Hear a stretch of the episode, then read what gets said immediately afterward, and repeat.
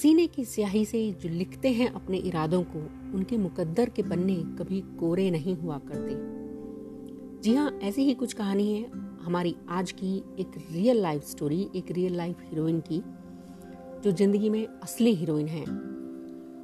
तो चलिए शुरू करते हैं। मैं उर्वशी वेलकम करती हूँ आपका अपने पॉडकास्ट में हे नारी और यहाँ हम बात करते हैं नारियों की, उनके स्वाभिमान की उनके अपने ड्रीम्स को पूरा करने की, उनकी इच्छाओं को पूरा करने की, उनके सपनों को जीने की, उनकी अपने लिए, अपनी फैमिली के लिए कुछ करने की, कुछ कर दिखाने की।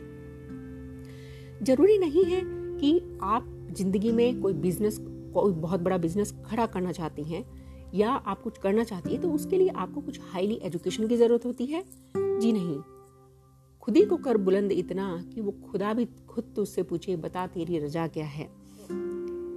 तो हाईली एजुकेशन चाहिए, लेकिन कभी कभी आपकी जो स्किल्स होती हैं, आप किसी ऐसी चीज़ में माहिर हो जा होते हो तो आप उस स्किल के थ्रू ही अपना एक अपना एक बिज़नेस खड़ा कर सकते हो।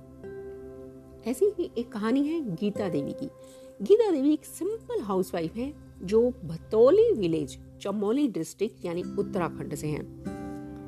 गीता देवी ने पढ़ाई सिर्फ़ पाँच साल पांचवी क्लास, यानी फिफ्थ क्लास तक की पढ़ाई की है। और यही उनका ड्रॉबैक था, जब तक वो एक बिज़नेस वुमन नहीं थी।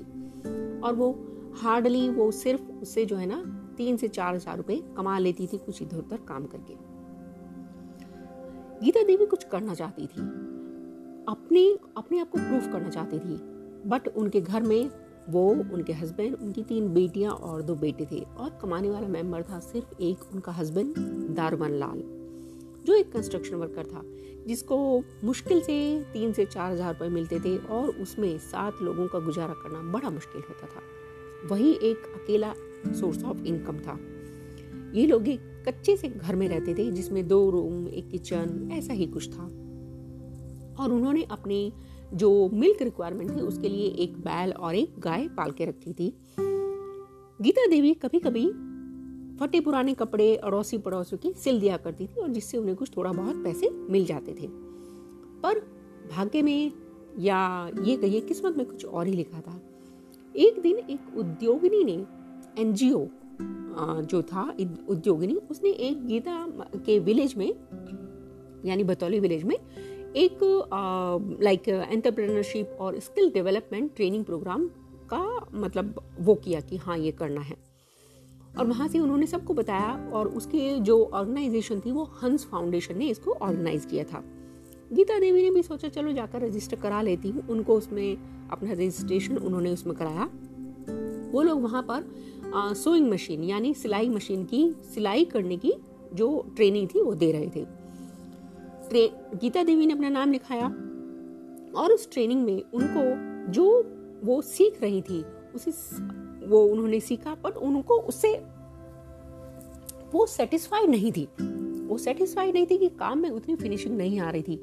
और साथ में सिलाई मशीन भी सिर्फ़ एक ही थी जो दो लोग शेयर करते थे। उससे उनका काम टाइम भी बहुत वेस्ट हो रहा था। उन्हें लगा, अगर मैं अपनी खुद की सिलाई मशीन ले लूँ तो मैं ज़्यादा काम ज़्यादा काम सीख सकती हूँ, जल्दी सीख सकती हूँ, इससे मेरा टाइम भी बचेगा। अब उन्होंने कुछ उधार लिया अड़ोसी पड़ोसी से, अपने भाई से और एक सिलाई मशीन खरीद ली। अब अब जब उन्होंने खुद की सिलाई मशीन खरीदी और उससे जो वो ज़्यादा काम करने लगी तो उससे उनके काम में बहुत नीटनेस आ गई और उनका जो क्वालिटी ऑफ़ वर्क था वो बहुत बढ़ गया था।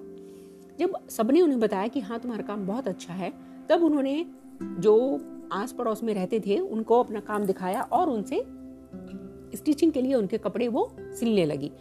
जब उनकी डिमांड थोड़ी बढ़ गई डिमांड बढ़ गई तो उन्होंने एक शॉप खोली। और उसी जहाँ वो रहती थी, उसके आसपास जो भी बाज़ार था, वहाँ पर एक शॉप खोली। और उस शॉप खोलने में उनके हस्बैंड ने, उनके भाई ने तो शॉप खोलने में जो भी उनको टेलरिंग का सामान चाहिए था, उसमें सबने उनकी हेल्प की। और जो भी थोड़ा बहुत पैसा चाहिए था, उसमें भी सबने उनकी हेल्प की। हेल्प की और साथ में ये शॉप खोलने के लिए उनको अपना एक बैल भी बेचना पड़ा। और अपने भाई से उन्होंने कुछ उधार लिया। और जो थोड़े बहुत पैसे उन्होंने बचाए थे, जो उनके अड़ोसी पड़ोस की औरतें थी, उनके जो कपड़े उन्होंने सिले थे। अब गीता देवी चल पड़ी थी अपने के रास्ते पर और उन्होंने जो ऑर्डर्स मिलने लगे थे, वो सूट्स के, साड़ी ब्लाउजेस के पीटी कोट्स के और काफ़ी चीज़ों के। उनका हार्ड वर्क और कंसिस्टेंट एफर्ट मतलब जो वो अपना एफर्ट डालती थी और उनका हार्ड वर्क जो था, वो अभी धीरे धीरे उनकी इकोनॉमिक कंडीशन अभी बहुत अच्छी हो गई थी। और लोग उनको बहुत कॉन्फिडेंटली अब उनको लेने लगे थे कि हाँ वो बहुत अच्छा काम करती हैं। इससे उनकी जो हस्बैंड थे, धर्मालाल, उनकी भी लाइफ में एक चेंज आया। गीता देवी ने जैसी दुकान की। अब उनकी लाइफ में चेंज आया कि अगर उनके पास कभी काम नहीं होता था तो उन्हें वो डिप्रेशन नहीं होता था, उन्हें वो चिंता नहीं होती थी कि अब घर कैसे चलेगा। क्योंकि अब गीता देवी उनके साथ में खड़ी थी घर का बोझ उठाने के लिए। सतेश्वरी देवी जो उनके पड़ोस में रहती हैं, उनमें से एक लेडीज़ हैं जो अपने सारे कपड़े गीता से सिलवाती हैं। वो कहती हैं, गीता बहुत अच्छा सिलती है और because she is a woman तो उनको कुछ वो हेजिटेंट भी नहीं होती अपने कपड़ों को उन्हें नाप देने के लिए और सिलवाने के लिए। और उनकी एक और कस्टमर है, रोशनी देवी, जो भी, वो भी यही कहती हैं कि गीता की सिलाई में बहुत वो नीटनेस है, एकदम फाइन लगते हैं। उनकी फिटिंग बहुत अच्छी आती है। और वो हमेशा अपने कपड़े उन्हीं से सिलवाती हैं। अब गीता देवी यहाँ नहीं रुकने वाली हैं। वो अपने काम से बहुत खुश हैं और सेटिस्फाइड हैं और उनको लगता है कि अब मैं अपना बिज़नेस और बढ़ाऊँगी। इसको ऊंचाइयों तक लेकर जाऊँगी और वो यहाँ नहीं रुकेंगी और अपना बिज़नेस को धीरे धीरे बच्चों के कपड़े या उसमें एक वो अपना ब्रांड बनाना चाहती हैं। अदर आइटम्स जो भी और मतलब इस तरह के जो कपड़े होते हैं ड्रेसेस वो बनाकर अपना एक बिज़नेस खड़ा करना चाहती हैं। और उसके बाद वो एक सोइंग सेंटर भी खोलना चाहती हैं अपने गाँव की लड़कियों के लिए, जिससे उन्हें भी इसमें ट्रेनिंग मिले और वो भी अपने पैरों पर खड़े हो जाएँ।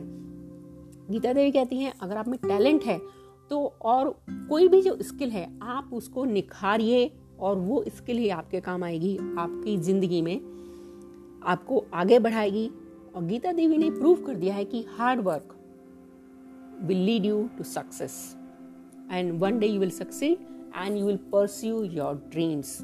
So Geeta Devi ने ये प्रूव किया है कि अगर आप में थोड़ा सा भी कुछ टैलेंट है या आप कुछ करना चाहती हैं तो थोड़ा सा हार्ड वर्क थोड़ी सी आपकी मेहनत आपको ज़रूर ऊंचाइयों पर लेकर जाएगी तो चलिए मिलते हैं अपनी अगली कहानी में, अगले पॉडकास्ट में मेरे साथ सीखते रहिए अपने ड्रीम्स को, अपने सपनों को जीते रहिए और अपने सपनों को पूरा करने के लिए मेहनत करते रहिए। मिलेंगे अगली कहानी में, तब तक के लिए stay safe stay healthy bye bye